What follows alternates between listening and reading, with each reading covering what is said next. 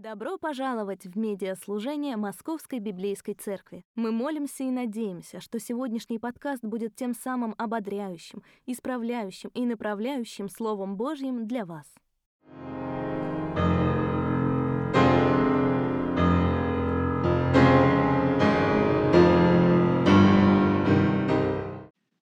Приветствую вас с любовью Господа нашего Иисуса Христа. Есть одна сфера в нашей жизни, в которой... в которой каждый из нас, одна сфера нашей христианской жизни, в которой каждый, практически каждый из нас напоминает персонажа Ильфа и Петрова из их знаменитого романа «Двенадцать стульев». Персонаж этот – застенчивый воришка Альхен. Завхоз второго Старсобеса был застенчивый ворюга. Все существо, все существо его протестовало против краж, но не красть он не мог. Он крал, и ему было стыдно. Крал он постоянно, постоянно стыдился, и поэтому его хорошо бритые щечки всегда горели румянцем смущения, стыдливости, застенчивости и конфуза.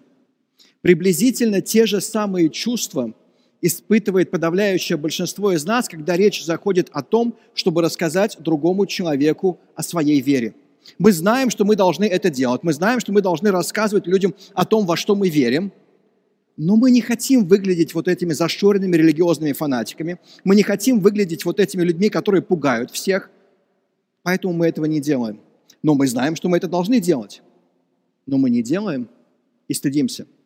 Нет, безусловно, есть люди, которые в этом одарены. Есть люди, у которых есть этот дар благовестия. Люди, которые могут зайти в электричку, сказать в электричке «покайтесь». Три человека покаялись, пришли в церковь после этого. Эти люди начинают рассказывать о том, что видите, как, как легко рассказывать о Христе. Я сегодня буквально вот ехал в церковь, сказал просто «покайтесь». Три человека покаялись, вот они сидят рядом со мною. Видите, это же просто.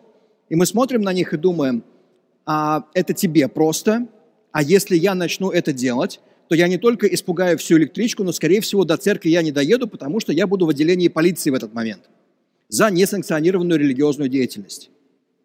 Есть еще профессиональные служители, у которых, конечно же, есть истории о том, как они рассказывают о Христе. Чаще всего эти истории происходят где-то в самолете, когда кто-то сидит рядом, они рассказывают этому человеку, человек кается, приходит потом в церковь.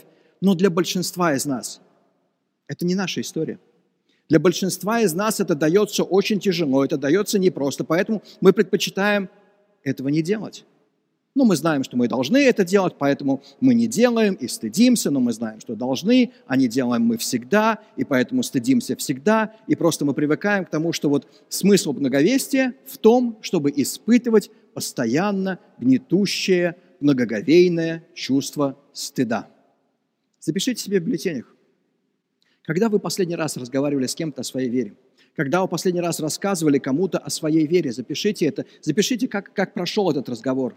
Потому что сегодня мы посмотрим с вами на, наверное, последние слова апостола Павла, одни из самых последних слов апостола Павла. Мы посмотрим с вами на слова, которые он написал за несколько дней, может быть, недель, вряд ли больше, чем несколько месяцев до своей смерти. Это точно последнее произведение, которое дошло до нас из того, что написал апостол Павел.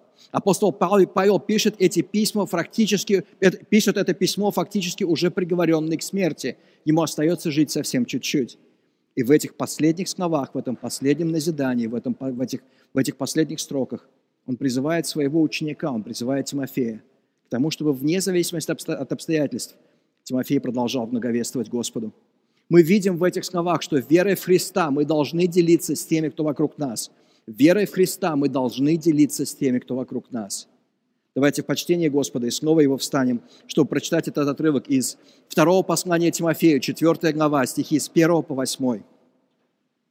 «Перед Богом и Иисусом Христом, который будет судить живых и мертвых, и потому, и потому что Он вернется, чтобы править как царь, я торжественно призываю тебя, возвещай снова. Будь настойчив и в удобное, и в неудобное время. Исправляй, обличай, ободряй и терпеливо учи. Потому что наступит такое время, когда люди не будут выносить здравого учения. Они будут приглашать и жадно слушать тех учителей, которые будут говорить им лишь то, что они сами желают услышать. Они перестанут слушать истину и обратятся к мифам.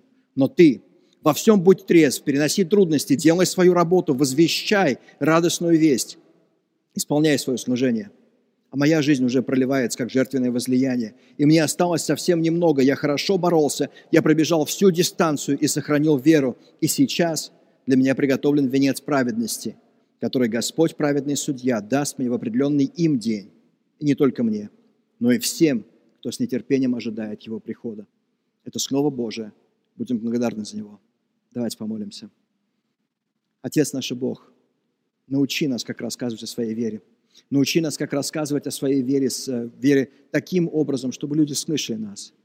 Научи нас, Господь, идти на эти риски, выходить из этой зоны комфорта. Научи нас, Господь, каким образом благовествовать, совершать служение, которое Ты доверил нам.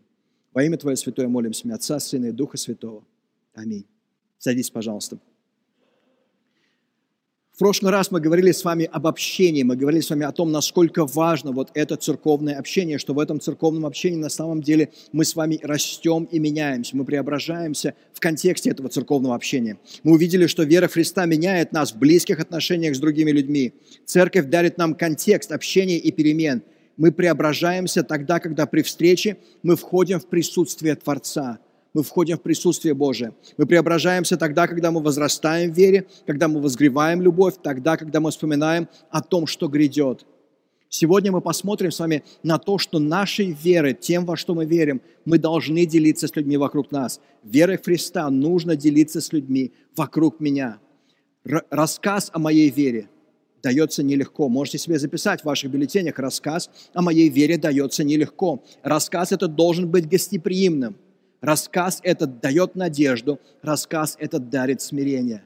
Рассказ этот дает, дает надежду и дарит смирение. Начинается все с того, что дается этот рассказ нелегко. Потому что наступят такие времена, пишет апостол Павел, когда люди не будут, не будут выносить здравого учения. Они будут приглашать и жадно слушать тех учителей, которые будут говорить им лишь то, что они сами желают услышать. Они перестанут слушать истину и обратятся к мифам. Но ты будь во всем верен, будь, будь, будь, будь трезв, переноси трудности, делай свою работу, возвещай радостную весть, исполняй свое служение. У нас есть определенный миф, в который мы верим. Мы верим в то, что когда-то благовестие давалось легко, а сейчас оно дается тяжело. Или мы верим в то, что где-то благовестие дается легко, а у нас, в нашей стране, в нашем контексте, в наших условиях, оно дается очень-очень тяжело. Давным-давно, встретившись с двумя пасторами, коллегами из другой страны, как раз я пытался помочь им понять о том, насколько в России все непросто, насколько в России все тяжело, насколько все трудно, и вообще а, христианское служение здесь дается очень-очень тяжело. На что они сказали: слушай, куда бы мы ни приезжали, в какой бы стране мы бы ни оказывались, мы слышим одну и ту же, одну и ту же фразу: вы не понимаете, как здесь тяжело. Тяжело везде. Тяжело всегда. Тяжело везде и тяжело всегда. Когда мы думаем с вами о том, что вот тогда, в первые века, тогда, когда христианство только, только образовалось, было легко, мы обманываем себя. Им было чрезвычайно трудно. Им было трудно тогда, потому что они шли против язычества, они шли против доминирующей культуры язычества. Мы даже не представляем себе, насколько весть христианства идет против этого учения. Мы не представляем себе, насколько она идет против устоев того общества, общества, которое построено на силе, а ему говорят о любви и прощении, общество, которое построено на статусе, на статусе мужчины в этом обществе, мужчины, который может удовлетворять все свои сексуальные потребности так, как он захочет, с людьми, которые находятся ниже его, ниже его по рангу или положению, а христианство говорит, что он должен быть верен своей жене, и на самом деле, на самом деле его верность жене настолько же важна, как и верность, верность жены мужу, и это, это революционные вещи, это вещи, которые, которые, которые было очень тяжело принять римлянам. Я уже не говорю про то, что к рабам нужно относиться как к людям. Я не говорю уже про то, что развлечения, когда людей убивают ради, ради удовольствия, ради, ради наслаждения толпы, не отражают как раз вот эти вот ценности человеческие. Им было тяжело, им было очень трудно. И нам сегодня трудно. Нам трудно сегодня, потому что мы общаемся с миром, мы обращаемся к миру, который пропитан христианскими ценностями. Мы обращаемся к миру, который принимает за данность эти христианские ценности. Мы обращаемся к миру, который считает, что эти ценности являются общечеловеческими, а это не так. И нам сложно достучаться до людей, нам очень трудно достучаться до них. Но нам нужно принять то, что благовестие дается нелегко, оно дается с трудом всегда. И у нас есть вот этот распространенный миф тоже. Мы думаем о том, что вот в девяностые было легко. Нет, в девяностые были просто другие вызовы, в девяностые были просто, просто другие проблемы. Но в девяностые было сложно, сейчас сложно. Не было времени, когда бы это было легко. Оно всегда по определению дается трудно. Сейчас одна из самых, самых важных, э, самых, самых больших проблем, которая, которая стоит перед нами, это то, что когда мы начинаем рассказывать людям, мы обращаемся к определенной аудитории. Наши коллеги, наши друзья, наши родные, наши близкие, соседи по самолету, по поезду, еще где-то, случайные встречи. Все это люди, которые, которые прежде всего, можете себе записать, равнодушны. Люди вокруг нас достаточно равнодушны, они не видят, каким образом вера, Христос, спасение, жизнь вечная, прощение грехов, каким образом это касается их повседневной жизни. Им все равно. Им все равно. Мы, мы разговариваем с ними о вещах, которые им, все, которые им все равно. Они равнодушны. Они просто не видят этой связи, они не видят связи, каким образом вера касается их жизни, каким образом вера помогает им достичь их целей в жизни. Во-вторых, они рассеяны. Социальные сети произвели революцию в нашем сознании. Мы смотрим на мир теперь совсем по-другому. Мы не рассматриваем мир так, как мы рассматривали его раньше. Простой пример. Гуляя в лесу, мы не думаем больше о том, что я гуляю в лесу и наслаждаюсь лесом. Мы думаем о том, а как бы мне теперь сфотографировать этот лес красиво, выложить его в социальные сети для того, чтобы все те, кого со мной в лесу нет, могли бы со мной прогуляться в лесу и оценить эту красоту. И за счет этого мы рассеяны. Мы не можем сконцентрироваться, мы не можем задуматься. Мы живем в обществе, которое, которое достаточно рассеяно. Мы живем в обществе, которое, ко всему прочему, еще и разочаровано. Тот объем информации, который поступает сегодня, который вываливается на нас сегодня, это объем информации, которого не было никогда раньше. Из-за этого, из-за этого мы пронизаны цинизмом, из-за этого мы пронизаны скептицизмом. Мы смотрим с этим цинизмом, мы смотрим с этим скепсисом на все, на все, что происходит вокруг нас. Нас, ни, ни, нас ничем не удивить. Как в том анекдоте, когда... Приходят, приходят к директору и говорят о том, что Христос воскрес. Он отвечает, да-да-да-да-да, мне уже доложили. Нас ничем не удивить. Мы живем в обществе, где с одной стороны мы рассеянные. Да, помните вот это рассеянные с улицы бассейны, который, который садится в поезд, поезд никуда не едет, он постоянно спрашивает, он постоянно спрашивает, а, а на какой станции мы сейчас находимся. И это мы. Потому что ты садишься в поезд, ты начинаешь фоткать еду на столе, начинаешь фоткать сам поезд, себя в этом поезде. Начинаешь смотреть на фотографии, которые другие прислали тебе, и ты не замечаешь, что поезд никуда не едет. Это наша жизнь. А с другой стороны, мы разочарованы. И, наконец, мы разобраны. Мы разобраны в том смысле, что наши убеждения больше не являются нашими убеждениями. Наши убеждения являются средством достижения определенной репутации с людьми вокруг себя. Простой пример. И опять-таки возвращаясь к социальным сетям, потому что это, это важная часть, важная часть современной жизни, возвращаясь к социальным сетям. За последнее время можно было наблюдать, как в социальных сетях на наших аватарках появлялись признаки того, что должно было быть очень важным в этот конкретный момент. И мы готовы были спорить до хрипоты с людьми вокруг нас, потому что мы считали, что это очень-очень-очень-очень важно. Горит Нотр-Дам, на аватарке появляется французский флаг. Начинается вакцинация, на аватарке появляется надпись «Я вакцинировался». И ты споришь до хрипоты с людьми, которые не вакцинировались.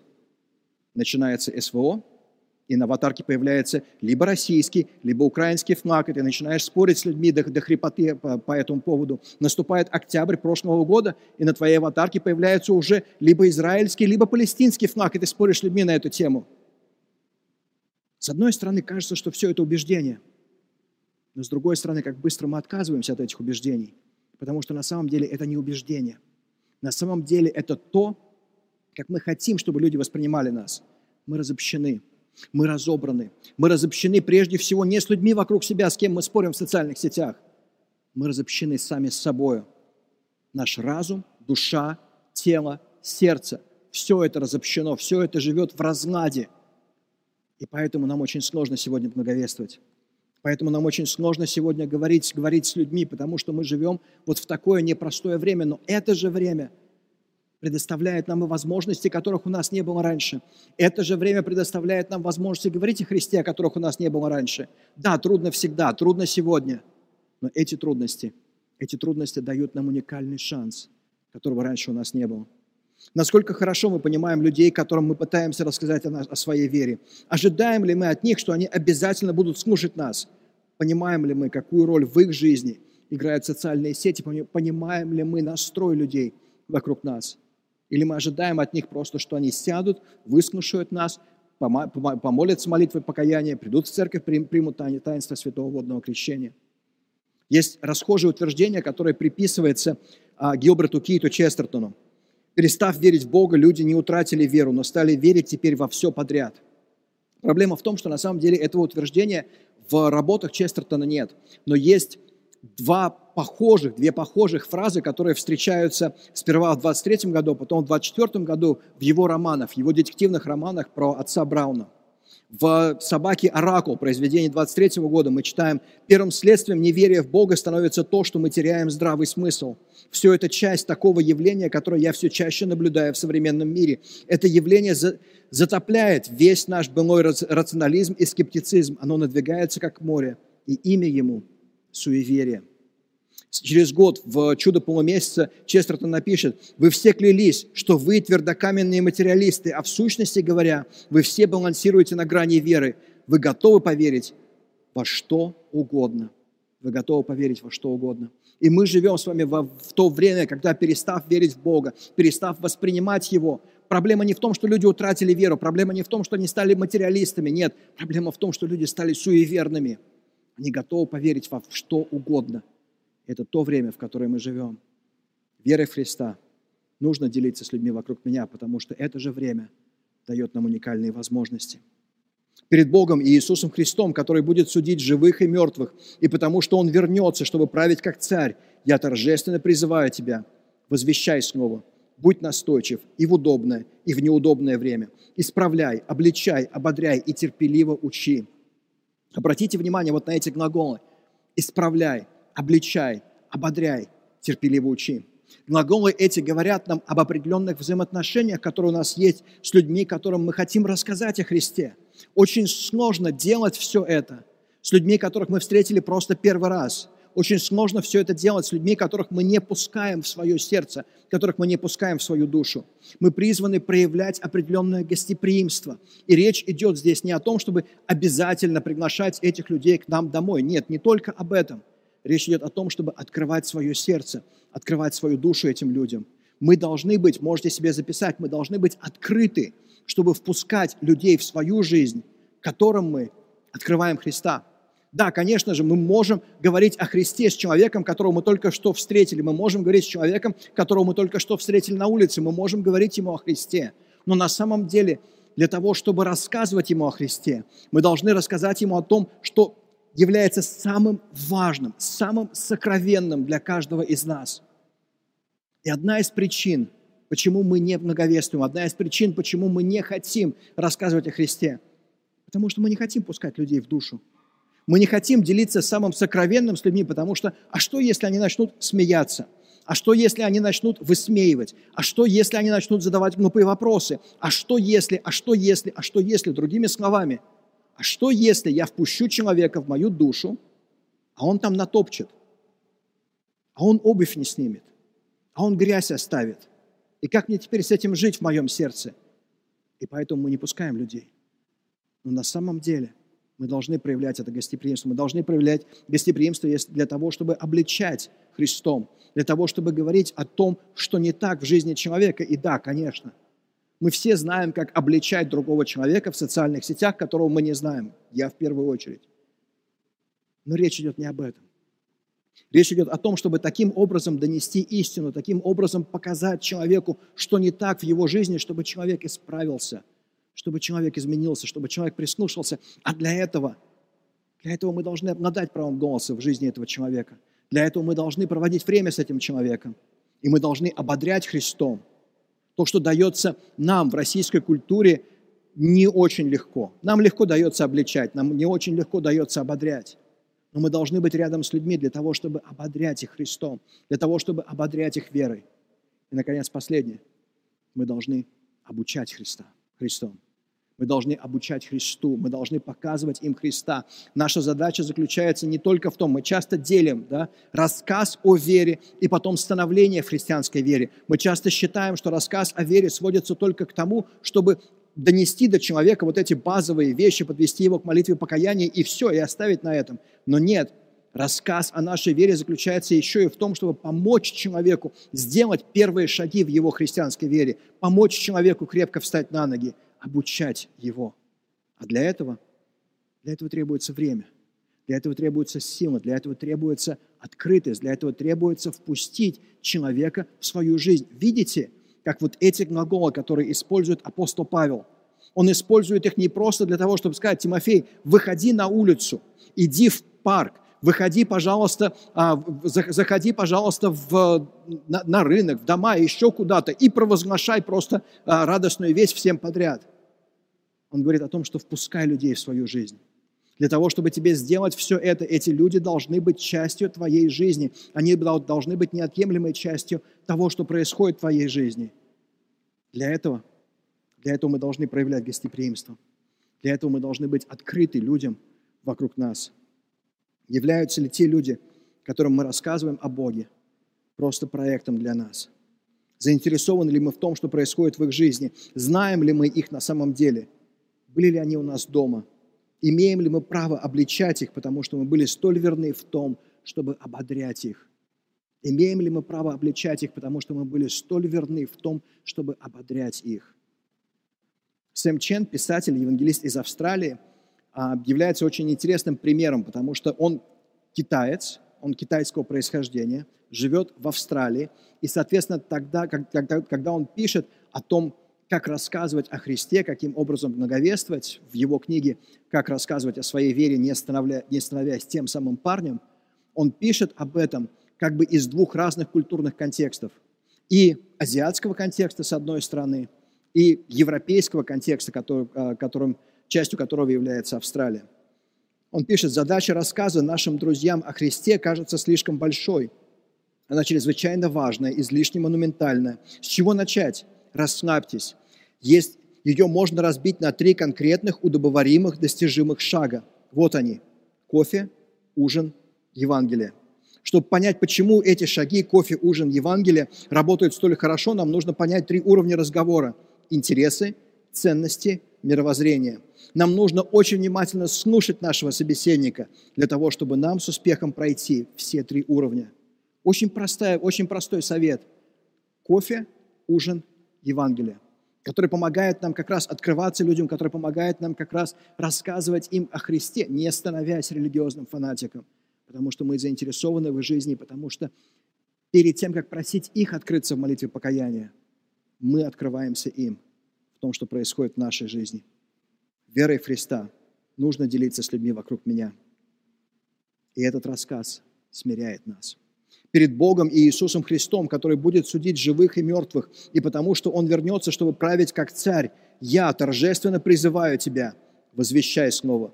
Будь настойчив и в удобное, и в неудобное время. Исправляй, обличай, ободряй и терпеливо учи».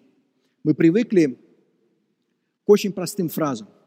Мы привыкли, к очень, мы привыкли искать очень простые решения сложных проблем. Мы бы хотели, чтобы нам кто-нибудь сказал три простых шага для того, чтобы успешно многовествовать во всех обстоятельствах вашей жизни. Но жизнь, она намного более, намного более разнообразная.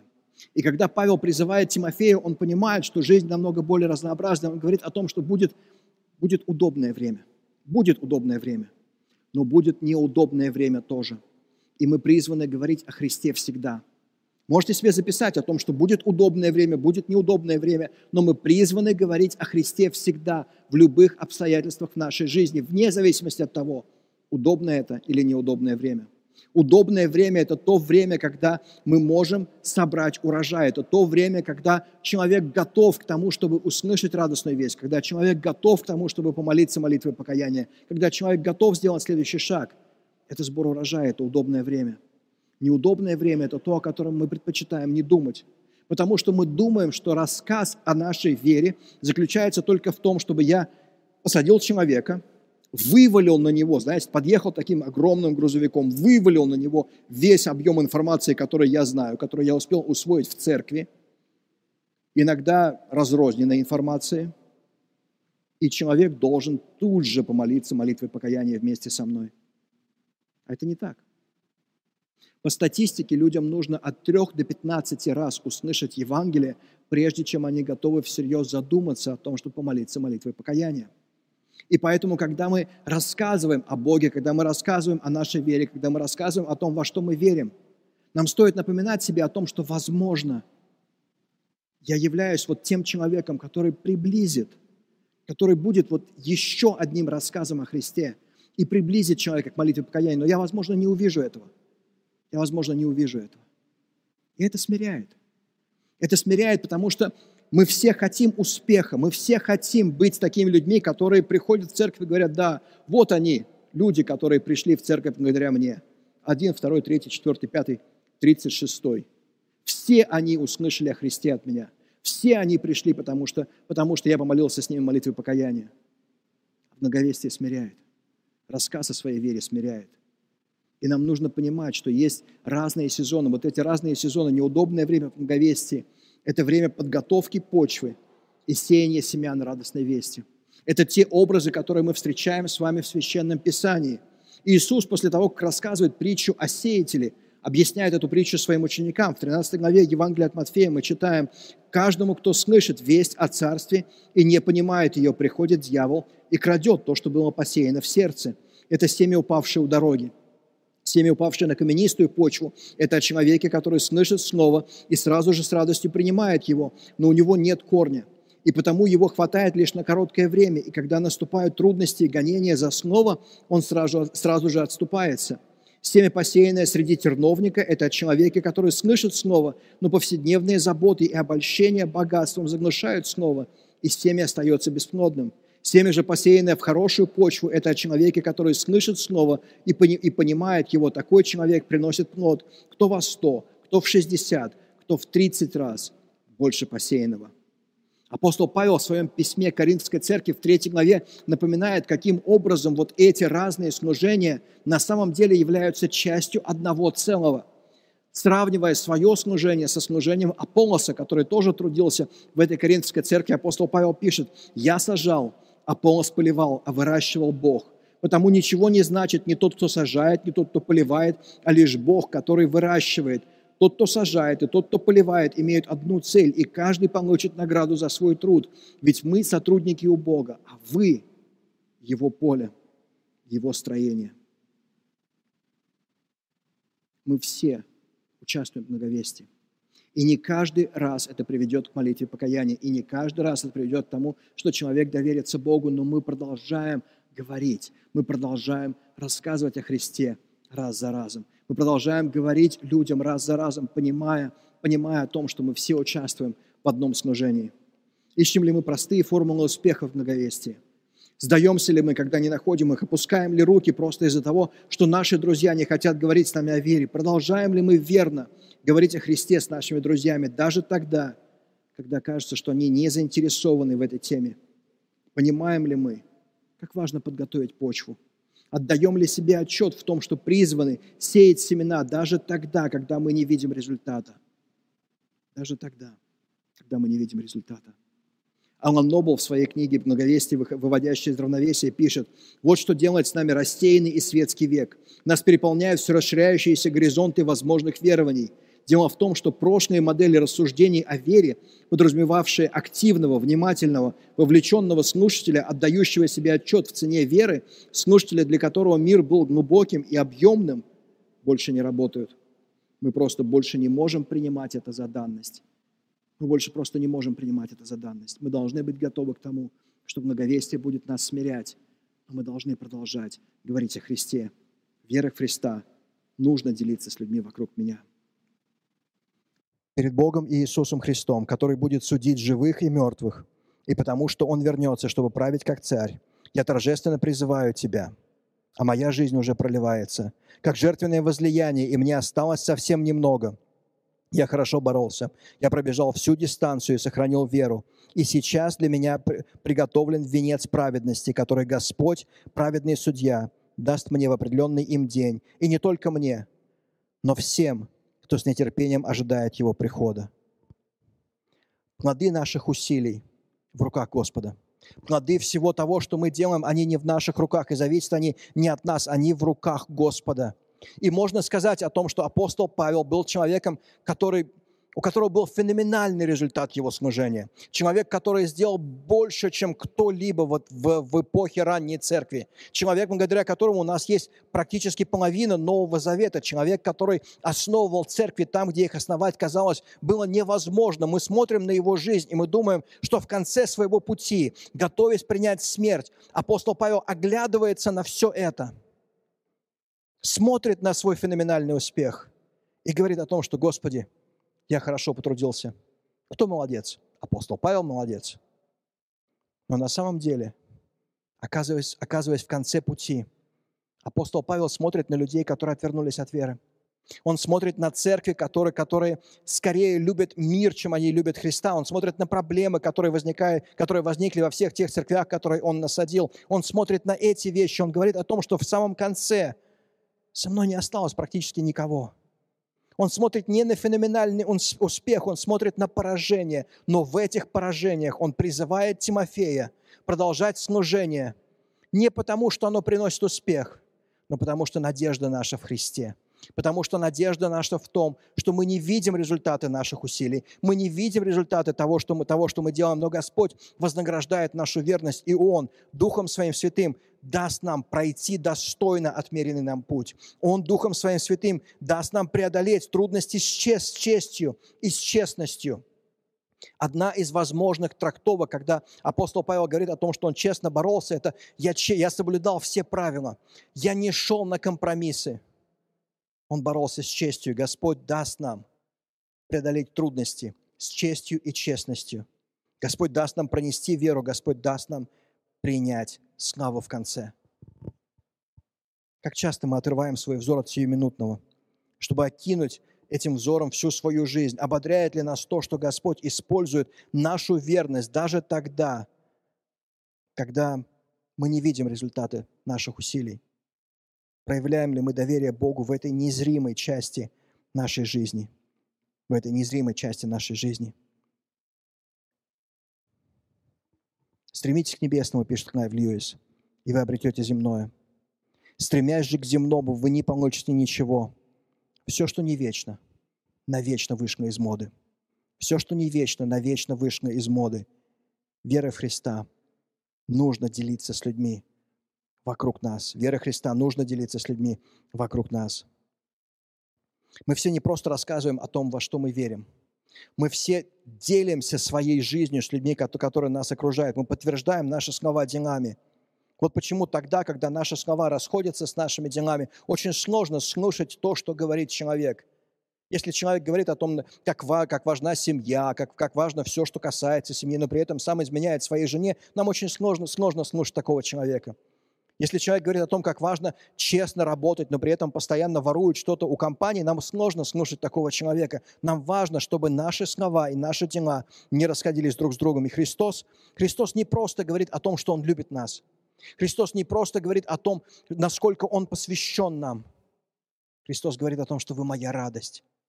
И удивительно, что как раз в послании евреям мы находим с вами строки, в которых говорится о радости Христа. Будем неотрывно смотреть на Иисуса. Он от начала до конца, наша вера зависит от Него. Он ради предстоящей радости претерпел смерть на кресте, пренебрегший позор, и сейчас сидит по правую сторону от Божьего престола. Христос прошел через ужасные муки, Он прошел через ужасные страдания для того, чтобы своей смертью показать радость, радость спасения, для того, чтобы каждый из нас делился этой радостью спасения своей жизнью. Христос делится этой радостью своей смертью, но мы можем делиться этой радостью теперь нашими жизнями. Теперь мы можем рассказывать, рассказывать о Христе нашими жизнями. И если в вашей жизни не было момента, когда бы вы доверились Богу, когда бы вы обратились к Богу в тихой молитве покаяния, сделайте это сейчас. Обретите эту радость. Примите эту радость прощения грехов и жизни вечной. Доверьтесь, доверьтесь Ему сейчас в тихой молитве покаяния между вами и Богом, которой мы будем молиться в конце. Верой в Христа нужно делиться с людьми вокруг меня. Рассказ о моей вере дается нелегко. Он должен быть гостеприимным. Он дает надежду. Он дарит смирение. В следующий раз, продолжая говорить о видении, о целях нашей церкви, мы поговорим с вами о том, как не дать романтическим отношениям формировать мое восприятие себя. Мы поговорим с вами о том, каким образом наша вера связана с нашей семьей, есть ли у нас семья или нет у нас семьи. Мы поговорим об этом. Мы поговорим о связи веры и нашей, нашей личной жизни. С точки зрения применения. Прежде всего, если вы член церкви, запишитесь на занятие номер четыре. Оно пройдет одиннадцатого февраля, и это занятие, которое помогает лучше узнать то, каким образом мы можем вплести благовестие во всю нашу жизнь. Запишитесь на это занятие для того, чтобы узнать больше для себя, для того, чтобы быть более подготовленным, для того, чтобы а, более подготовленно рассказывать о Христе людям вокруг нас.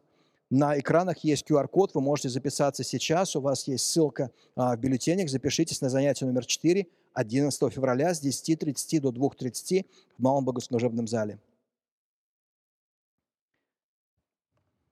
Есть такое понятие в социологии, как структура правдоподобности. Сейчас я попробую объяснить на примере. Мне очень понравился этот пример как раз у Сэма Чена. В его книге как раз рассказывается о Христе, не будучи тем, тем самым, самым парнем. Он говорит, представьте себе на мгновение, что вы разговариваете с другом, который говорит вам о том, что буквально вчера во дворе его дома приземлилась летающая тарелка, из которой вышли инопланетяне, пригласили его в эту, в эту летающую тарелку для того, чтобы поговорить, пообщаться, узнать друг друга поближе. Он улетел на их далекую планету. После этого он вернулся с этой далекой планеты, но на самом деле, потому что время в космосе и время здесь на Земле работает по-разному, прошло всего лишь пятнадцать секунд. И вот ваш друг рассказывает вам об этом, и вы смотрите на вашего друга и думаете: нет, парень, ты, конечно, хороший, но как бы тебе это сказать? Не то, что я не верю в эту историю. Мне очень хочется вызвать врачей из специализированного, из специализированной лечебницы, которые помогут тебе разобраться в твоей истории. Когда мы приходим к людям и рассказываем им о том, что Бог пришел в этот мир через непорочное зачатие, прожил тридцать три года здесь на земле, после этого его убили, положили в могилу, но через три дня он воскрес. Как вы думаете, какие чувства возникают у неподготовленной аудитории? Какие чувства возникают у них в этот момент? У них нет даже категории для того, чтобы описать все то, что мы, о чем мы только что говорили им. У них нет даже категории для того, чтобы понять то, о чем мы говорили. Это и называется структура правдоподобности. Все в их опыте говорит о том, что это невозможно. Поэтому нам необходимо набраться терпением. Нам нужно, нам нужно сделать два очень простых шага. Первый шаг – нам нужно помочь им задуматься, потому что на самом деле то, во что они верят, тоже не совсем логично. Спросите их, во что ты веришь? Почему ты в это веришь? Поговорите с ними. Вот это первый шаг, да, из кофе, ужин, Евангелие. Первый шаг, когда мы задаем им вопросы. Начните с этого, начните с того, чтобы задавать вопросы, чтобы узнавать, а во что верят люди и на основании чего люди верят. Потому что вы удивитесь тому, в какую чепуху люди верят. Совершенно безосновательно. И они никогда об этом не думали. Потому что им никто не задавал этот вопрос никогда. Они просто приняли эти вещи за данность. Второе. Помогите людям увидеть красоту христианства. Эта красота христианства выражается, например, в посещении концерта духовной музыки, который, который проходит здесь в соборе. Почему мы, почему мы рекламируем это? Да потому что это первый шаг для человека. Это шаг, который помогает человеку создать вот эту структуру правдоподобности, когда человек хочет, чтобы христианство было истиной, которой оно является на самом деле.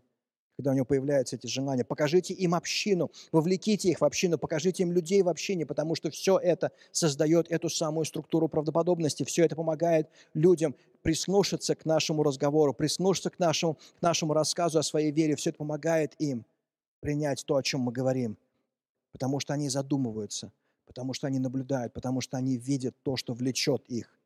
Им намного легче принять радостную весть после этого. Но если у вас возникает возможность, если у вас есть возможность прямо сейчас, если вы видите, что человек готов, что человек открыт, что человек готов воспринимать информацию и хочет говорить на духовные темы, не то, что человек говорит вам о том, что «я бы хотел покаяться, расскажи мне, пожалуйста, о том, как это сделать», потому что, скорее всего, об этом никто не скажет вам. Но если человек открыт тому, чтобы говорить о духовном, расскажите о своей, о своей истории, расскажите радостную весть, расскажите о том, во что вы верите, и пригласите его помолиться молитвой покаяния. Потому что верой Христа нужно делиться с людьми вокруг меня. Верой Христа нужно делиться с теми, кто окружает меня. Грег Кокол в своей книге «Уличная смекалка» пишет: «Ваша задача в том, чтобы представить истину настолько ясно, с такой благодатью, настолько убедительно и настолько верно, насколько это возможно. Это целиком и полностью ваша ответственность. Все остальное на сто процентов зависит от Бога. Вы рассказываете, но Бог убеждает. Все просто. Как только вы поймете, что результаты не в ваших руках, а в Его, вы расслабитесь, говоря о вере. Результаты общения станут более благотворными. Если вы считаете, что вас, ваша задача обратить людей, то вы будете, вы будете постоянно разочарованы. Если вы видите свою цель в том, чтобы быть верным Богу, вы будете успешны в любом общении. Если вы видите свою цель в том, чтобы быть верным Богу, вы будете успешны в любом общении. Верой Христа нужно делиться с людьми вокруг меня». Давайте помолимся. Отец наш и Бог, мы приходим к Тебе и прежде всего просим Тебя за тех, кто еще не знает Тебя, за тех, кто, оглядываясь назад на свою жизнь, не может вспомнить момент, когда бы он или она молились молитвой покаяния. Дай им сейчас смелости, обрати их сердца к себе. Дай им сказать: «Господи, прости меня, прости меня за мои грехи. Прости, что я так бежал от Тебя, прости, что прятался от Тебя, прости, Господь, что игнорировал Тебя, прости, что стремился жить по своим законам и правилам. Я принимаю дар прощения моих грехов, я принимаю жизнь вечную, я смиряюсь перед Тобою, Господь, Ты мой Господь, Ты мой Бог, Ты Господин моей судьбы. Я прошу Тебя, наполни нас Духом Твоим Святым, дай нам мудрости, Господь, чтобы понимать, в какое время мы живем и как мы можем использовать возможности этого времени для того, чтобы говорить о Тебе. Дай нам, Господь, смелости, чтобы идти и инициировать эти беседы. Дай нам, Господь, Твоей любви, Твоей благодати, Твоей милости, чтобы быть необычайно кроткими, необычайно смиренными в этих беседах, чтобы люди видели не нас, чтобы люди убеждались не благодаря нам, но благодаря Духу Твоему Святому, работающему в их сердцах. Благослови нас, Господь, увидеть этот день покаяния. Благослови нас, Господь, увидеть этот день принятия Тебя. Дай нам отпраздновать его, Господь, крещениями в нашей церкви. Во имя Твое молимся. Во имя Отца, Сына и Духа Святого. Аминь». Вы слушали подкаст Московской Библейской Церкви. Скачать материалы домашних дискуссионных групп к этой проповеди можно на нашем сайте библейская церковь точка эр эф. Потратьте пару секунд, чтобы оценить этот подкаст, оставив отзыв. Это поможет и другим людям найти Слово Божие, способное преобразить их жизнь.